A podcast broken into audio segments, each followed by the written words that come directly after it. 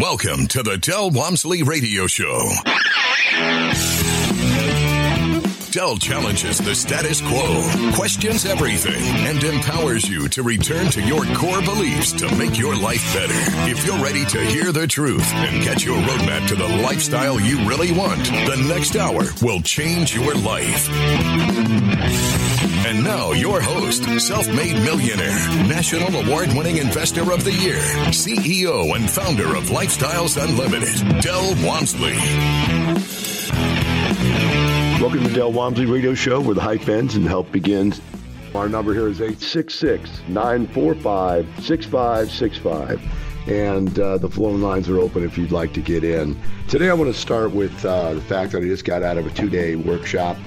And to me, it's one of the greatest things that happens in my life is to be able to go into a room full of people that when they walked in the room, they were there filled with skepticism but at the same time filled with hope that there's actually something in their life that could change, that they could come up with a solution to a problem that they've had as a lifelong problem. And that is, how do I retire in a world with a system that no longer works or never did in the past because there are no longer pensions. There's no longer any way for someone to support themselves other than to continue to work. And in this day and age right now where people have been told that you're going to have to work longer and longer and longer and put off retirement uh, to a later and later part of your life, uh, a lot of people are sitting there and going, you know, look, I don't have the energy to work anymore. A lot of people are going, I don't even want to work that long. You know, that, I have people that come in anywhere from 30 years of age uh, you know, we do have a few younger ones, but mostly 30 years of age up to about 60 years of age. And you got people in their 30s that want to retire now because they're already tired of working their whole life. You got people in their 40s who are sitting there going, "Man, I am really burnt out. I've got a midlife crisis going on mentally." But uh, the the bottom line is is that uh, we we see no way that we're ever going to be able to retire. Right? It just isn't going to happen. And, and then people in their 50s, they're frantic. They're sitting there going like, look, they say I have to have 10 times my annual income saved up to be able to retire. And I've got one times my annual income, if that even saved up, and what am I going to do? And, you know, then you got your people in your 60s. They're just like, man, it's over with. I don't know what I'm going to do. I'm probably going to have to keep working. I can't see anything else to do, but it's hard to get a job now. And you know, and the point I'm making to you is you've got all these people that are struggling, wanting something to happen, but it's a problem that does not exist in our society. So it can't be solved in our society. Well, what do I mean by that? Well, if you go to financial planners, these guys, they're talking to you about how can you make some financial moves and adjustments so that 40 years from now, or by the time you're 65 years old, you'll be able to survive. Now, that is their problem. And they have their solutions to solve their problem. But as Einstein says, you can't solve the problem at the same level of thinking that the problem was created at. It's how you see the problem is the problem. And these financial planners just don't have a clue that people are not trying to figure out how to work until they're 65 or now as long as age 70. That the average person had always intended to retire by age 50, 55 at the latest, right? And in fact, even if you look at the, the way the IRS set the system up, originally, you know, you could actually start taking your retirement at age 55. You could set it up on some type of a long term extraction program. But now, everybody out there saying you're going to have to work until age 70. In fact, there are seminars out there, people, seminars that talk about how to get more out of your Social Security by working to and, and not starting Social Security to, to start to take Social Security until you're 70 to 75 years old. Well, folks, I don't even think I'm going to live to 70, 75 years old. I have no idea, but I don't think so. The average male in my family died before 65 years of age. And so the Social Security system is a complete ripoff to my family and probably to many, many other families. And yet now they're telling you don't even take Social Security at 59 and a half. Don't take it at 60. Don't take it at 62, which was like the end all be all when I was a kid. Don't take it at 65. No, you need to hold out to age 70 or 75. Right? Now you can understand and appreciate the frustration these people in this two day seminar are going through and where they're at when they walk in the door. And they're hoping, praying that they're going to get an answer to their problem. The real problem, not the one the financial planners have set out for them to believe in, but the real problem. I'm old, I'm tired, I'm worn out, I don't have enough money to retire, and I don't see how I'm going to get there. And then it happens. Right before their eyes, they start to see things information, stimulation, inspiration, things that are like turning on the light in a dark room. And for the first time ever in their life, being able to visually see a path that goes where they want to go. As the end of the second, or as the end of the first day occurs, in fact, let's go to lunch. By the lunch the first day, people are sitting there at lunch bubbling and excited and talking and, and, and, and just purely motivated, wanting to know what's coming next. By the end of the first day, people almost look relieved. It's almost like, wow. They see it now. It's going to happen. But the second day, my friends, the second day of that two day workshop, where we talk about how to go out there and double your money and double it again and double it again how to make millions of dollars instead of just hundreds of dollars, that's when these people really come alive.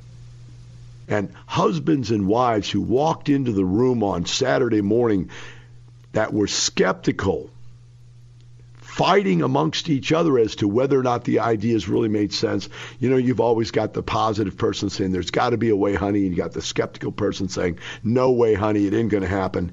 But by the end of the two days, those two have made up and found common ground for them to exist on, to plan their lives by, and to be able to get to this common ground future of an incredible lifestyle. And my friends, to see that in their eyes is why I do this. It's such a wonderful component to watch happen right before your eyes. And many of these people, they come up afterwards. They give me hugs. Some of them cry. And we're not trying to elicit those types of responses. Don't get me wrong. It's just that it's like a thousand pound burden has come off their back. And every one of them, because I talk to each and every person that signs up, I send out uh, surveys and I spend time talking to them. Each and every person that you know I speak to, it's like a thousand pound boulder's been taken off their back. And what they believe before they came in has been shattered. I got asked a question the other day in an email that I didn't have the answer to.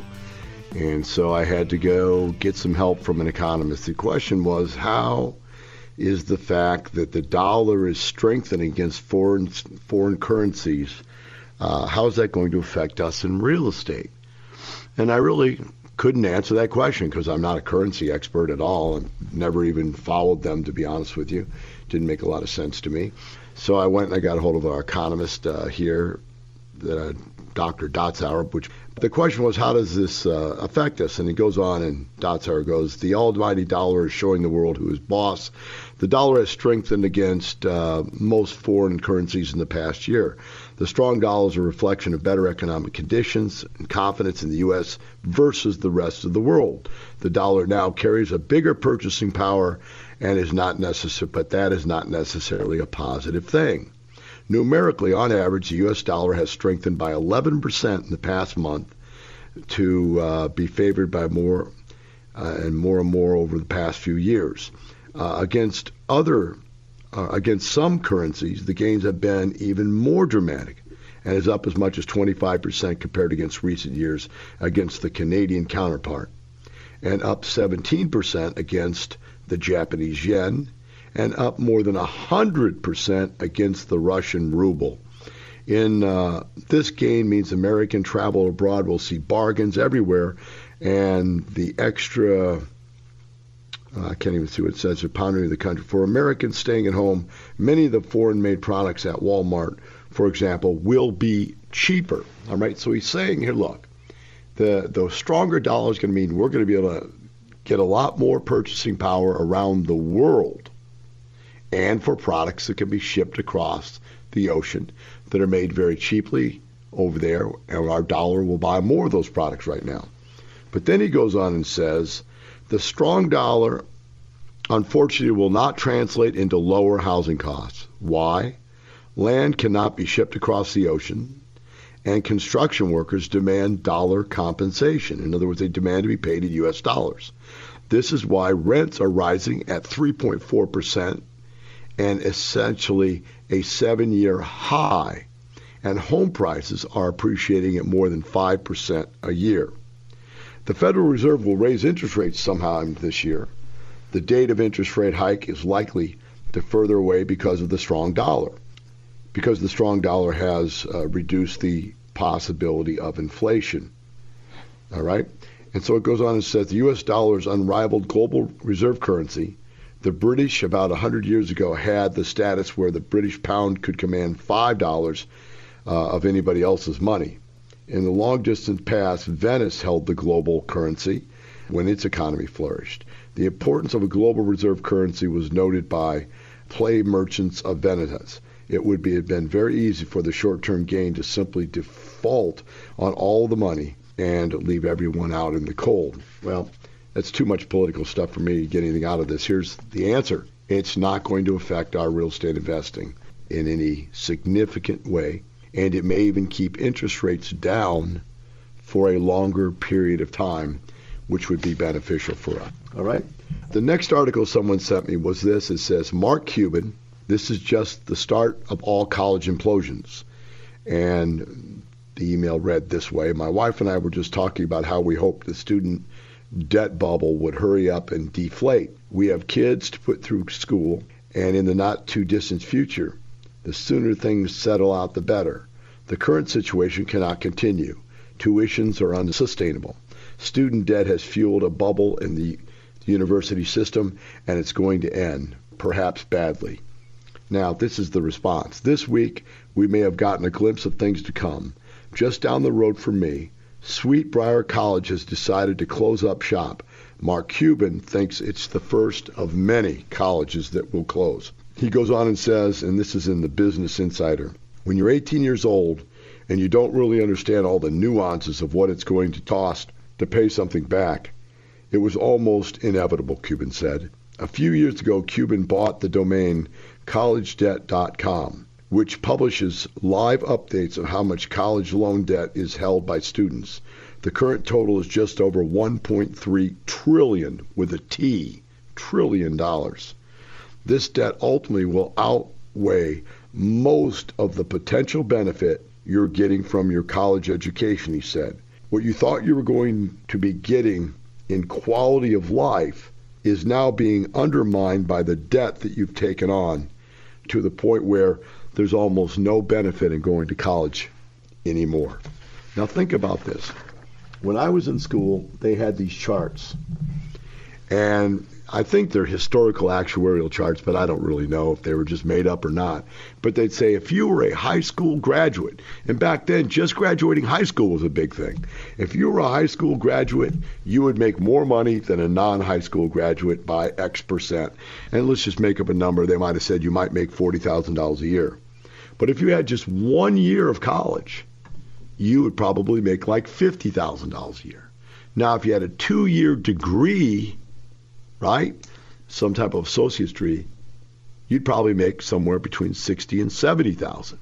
If you had a four-year college degree, you would make something like you know seventy to a hundred thousand uh, dollars, and if you had a um, master's degree, you could make over a hundred thousand, hundred, hundred fifty. At a doctoral, you might make as much as two hundred thousand dollars. You know, and I think the numbers are a little skewed there because I'm just making that up over uh, my own personal memory's sake, which I probably should have looked it up for this article just to be closer to the truth. But the reality now is, is that kids coming out of college with these stupid degrees that they have. Now remember, people used to go to school and get degrees that mattered. Now kids are just going to school because parents are trying to get rid of them. They're trying to get them out of the house.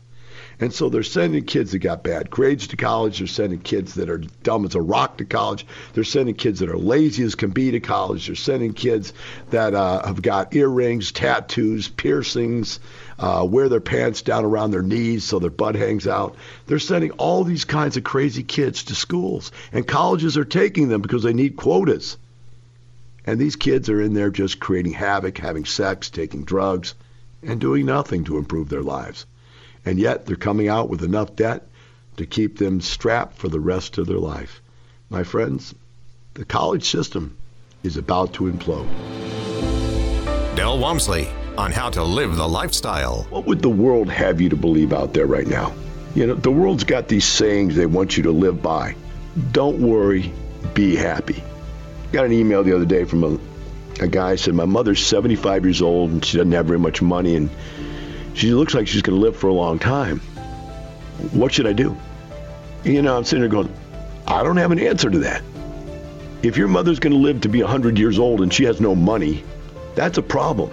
So you may not want your mother to worry, but she can't be happy. You may not want to worry about your mother, but you can't be happy with that situation. You've got to go take action of some type, whether it's take care of your mother, move her in with you, you know, lower her bills, or find some way to invest her money with you safely where it won't be lost so you can build some income for it. Whatever it is, if you just maintain the status quo of don't worry and be happy, your mother might run out of money.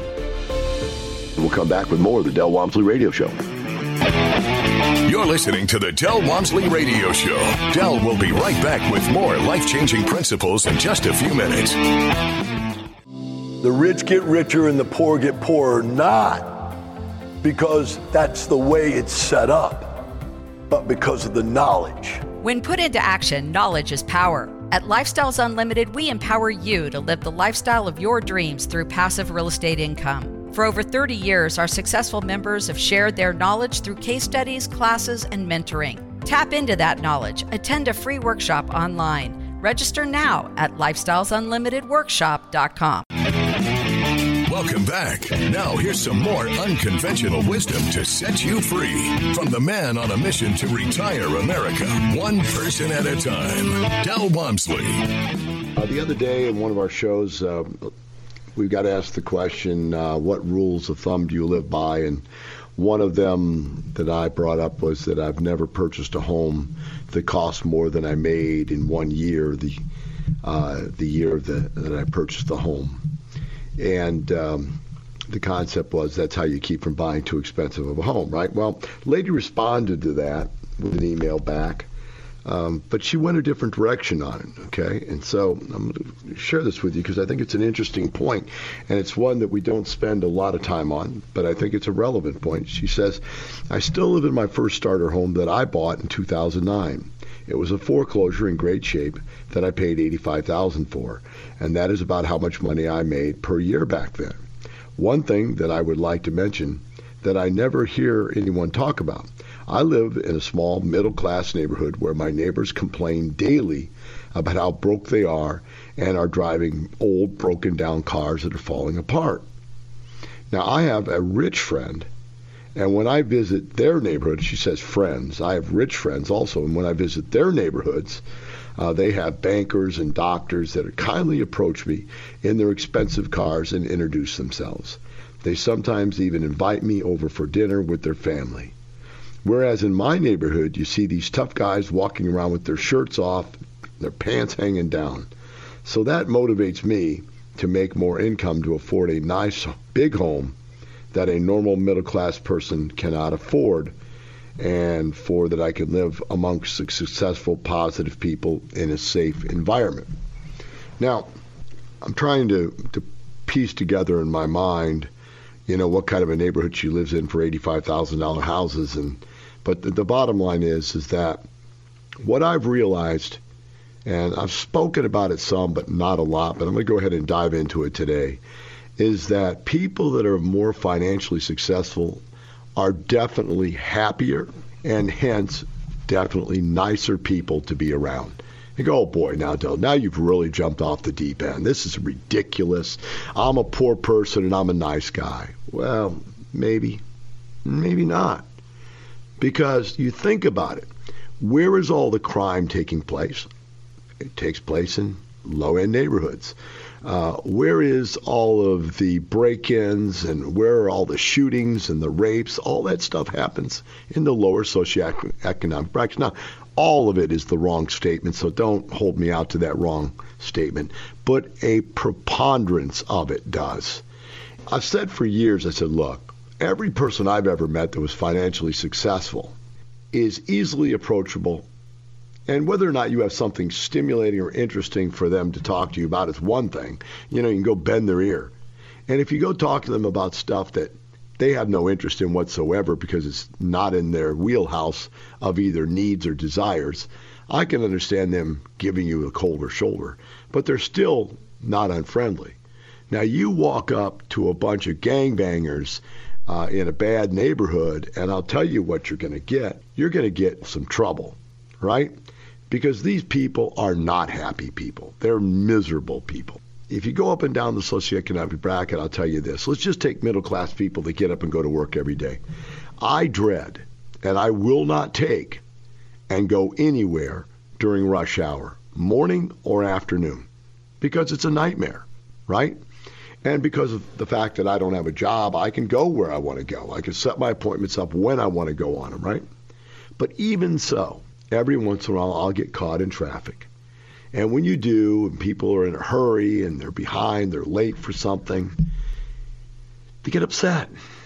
And so they want to cut in front of you and they'll cut you off and they'll act aggressively and they're just ridiculous and they won't look at you. And when they do, they throw up the infamous middle finger to you and so forth.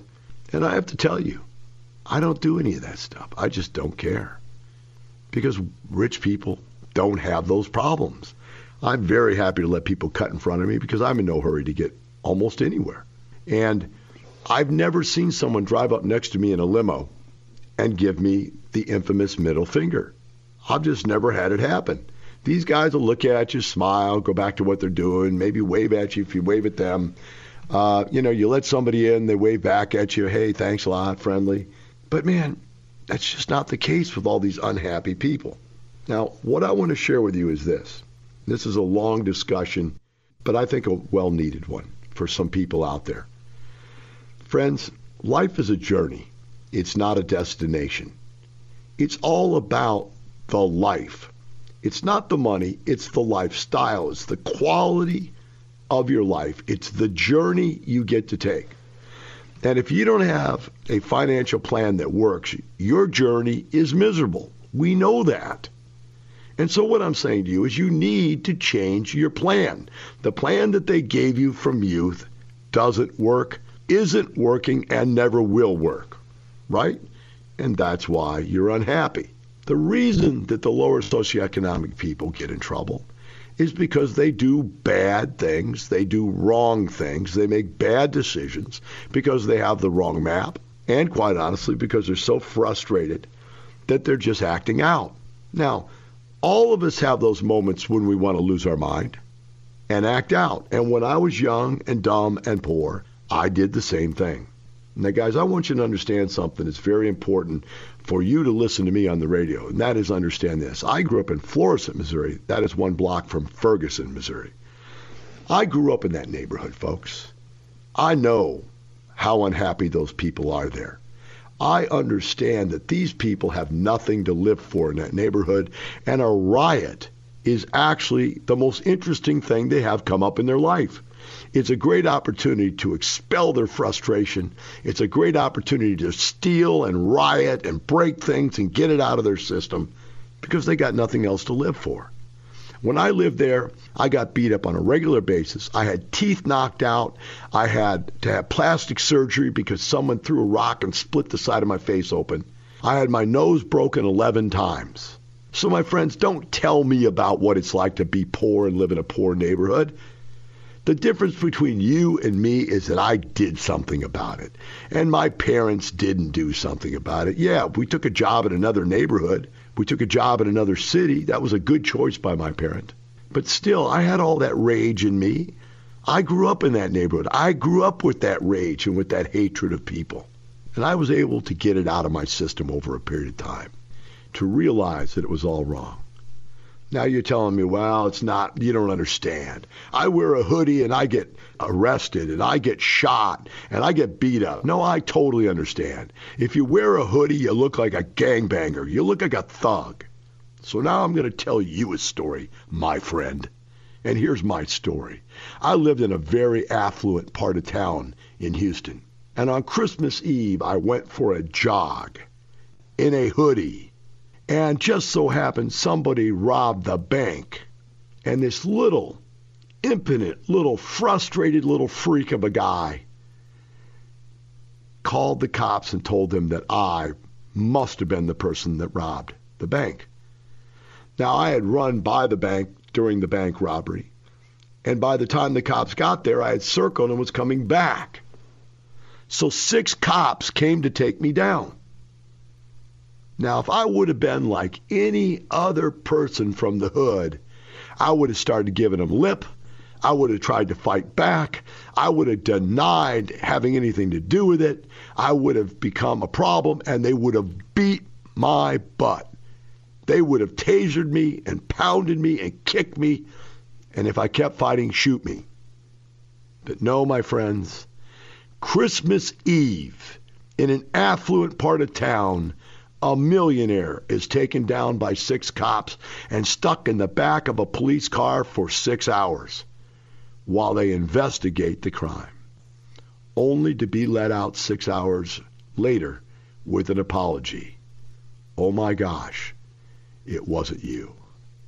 My friends, you can beat the rap, but you can't beat the ride.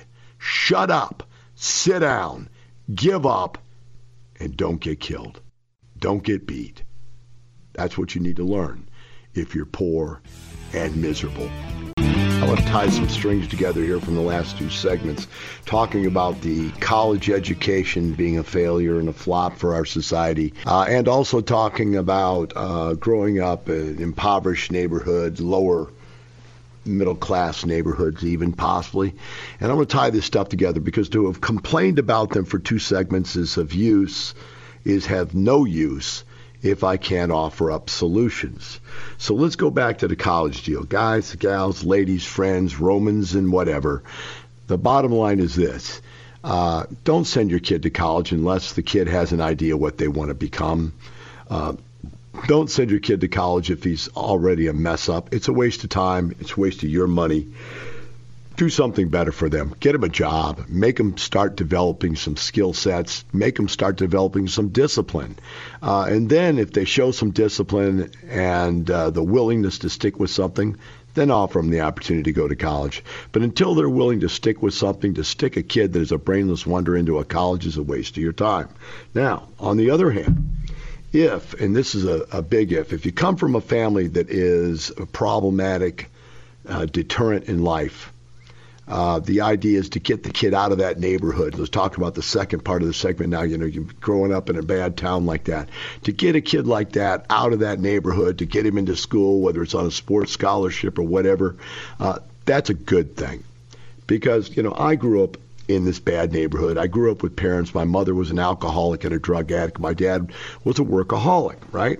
So I came up with this mental construct that allowed me to survive all that. And I heard it somewhere, and I think it was from Dr. Wayne Dyer. I'm not sure exactly who, but I heard it somewhere which says, I am from them, but I am not of them. Okay? Now, what does that mean? That means, yes, I am of their sperm and their cell. And yes, I did pop out of that womb, but I am not of them. Somehow I got who knows how inside of the wrong family's womb. I have no idea because my brain does not connect to what these people are, what they did, what they believed in in any way, shape, or form. I am of not them. I might have well been, you know, adopted. Uh, it, it could have been, you know, I don't think I was, but it, it, it, wouldn't bother me if I was because I don't relate to them at all anyway. Because I'm not a workaholic. I don't want to be a workaholic because I'm not an alcoholic and drug addict to the point that my mother was, where she laid on the couch all day long every day for the rest of her life and did nothing for nearly 50 years. Okay, that's a useless life. Somehow I got out of there and accomplished a lot of things and uh, had a lot of goals and did a lot of stuff that only occurred because I separated myself from bad ideas. So if you're right now listening this, heaven forbid you're in some bad city, you know, you're in a bad part of Chicago or a bad part of St. Louis or a, a bad part of Washington, D.C., but you're picking this up. And for some reason, you've got the desire to hear positivity in your life and you're from, you know, East L.A. or whatever. Hey guys, listen to me. I'm there for you. There is help you can get out of those situations and you can make yourself better. You can read the books that will make you better. You can go places and hang around with people that will make you better. You just have to make that decision that you may be from that place, but you're not of that place. You are not that existence. Now, let's go the other direction. I had a friend that was an investor with me when I first started. He was a dentist, one of the greatest men I've ever met in my life. He had the ethics of, he had the greatest ethics I had ever met. He was highly intelligent, and yet he was fun, great guy, loving, had a super family, and he perpetuated the super family. And this gentleman, I remember, uh, was a dentist, made great money, had good money saved up, was, and then one day he cut his finger off working with a chainsaw in the backyard, and so he thought he was going to lose his career as a dentist. He could not do oral surgery anymore. So he decided to invest with me to make some money to be able to support his family. Okay, we, we did okay. We made some money for him. But that wasn't really the important part. What was really important was what I got out of the relationship, uh, which was not money. Uh, I did make money in the relationship, and so did he, but I got something. I got to see how a man, a real man, raises a family. Not a man who leaves his kids in the dust, comes in, supplies a little sperm, then leaves. Not a man that beats his kids up. Not a man that doesn't care about what goes on. This was a man's man.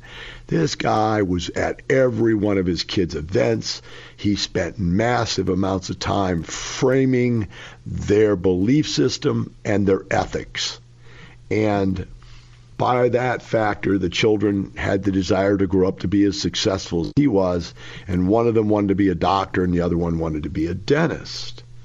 Well, these children went to college, but not only did they just go to college, they completed college at a very high level of accomplishment, met their spouses to be in college, which were also in the medical field so you had, again, mirroring values, matched up mirroring values of success on both sides of that marriage, right? And they went ahead and got married and became highly successful kids. Now, I looked at that and I go, man, I couldn't touch that with a 10 foot pole on how to be a father like that, how to raise a family like that. The mother and father had been together since high school. And the wife who had gotten educated to become a teacher taught at a very, very low level uh, as a teacher to support him going all the way through med school. She worked for 20 years to get him through college and to help set up his practice as a dentist to where their family was financially successful. And then finally, he took on the financial burden, and then she did something else. And I don't remember what it was she did. She's a wonderful lady. But the point I'm making to you is here is where the American dream of school and success and all that worked out. But the point I'm making to you is it wasn't college that made these kids successful. It was the family that made these kids successful. And the problem in the social low socioeconomic brackets is not that these people don't have money. It's that they don't have morals, values, dreams, and goals. My friends, it's not the destination, it's the journey. But remember, it's not the money, it's the lifestyle. See you tomorrow. The information and opinions you hear on the Del Walmsley radio show are those of the host, Del Walmsley, his guests, and his callers, and do not necessarily reflect the opinions of this station, its affiliates, its management, or advertisers. The Del Walmsley show is for entertainment purposes only. Please consult a professional regarding your personal investment needs. Nothing presented on the Del Walmsley show constitutes an endorsement, recommendation, offer, or solicitation to buy or sell any product or security.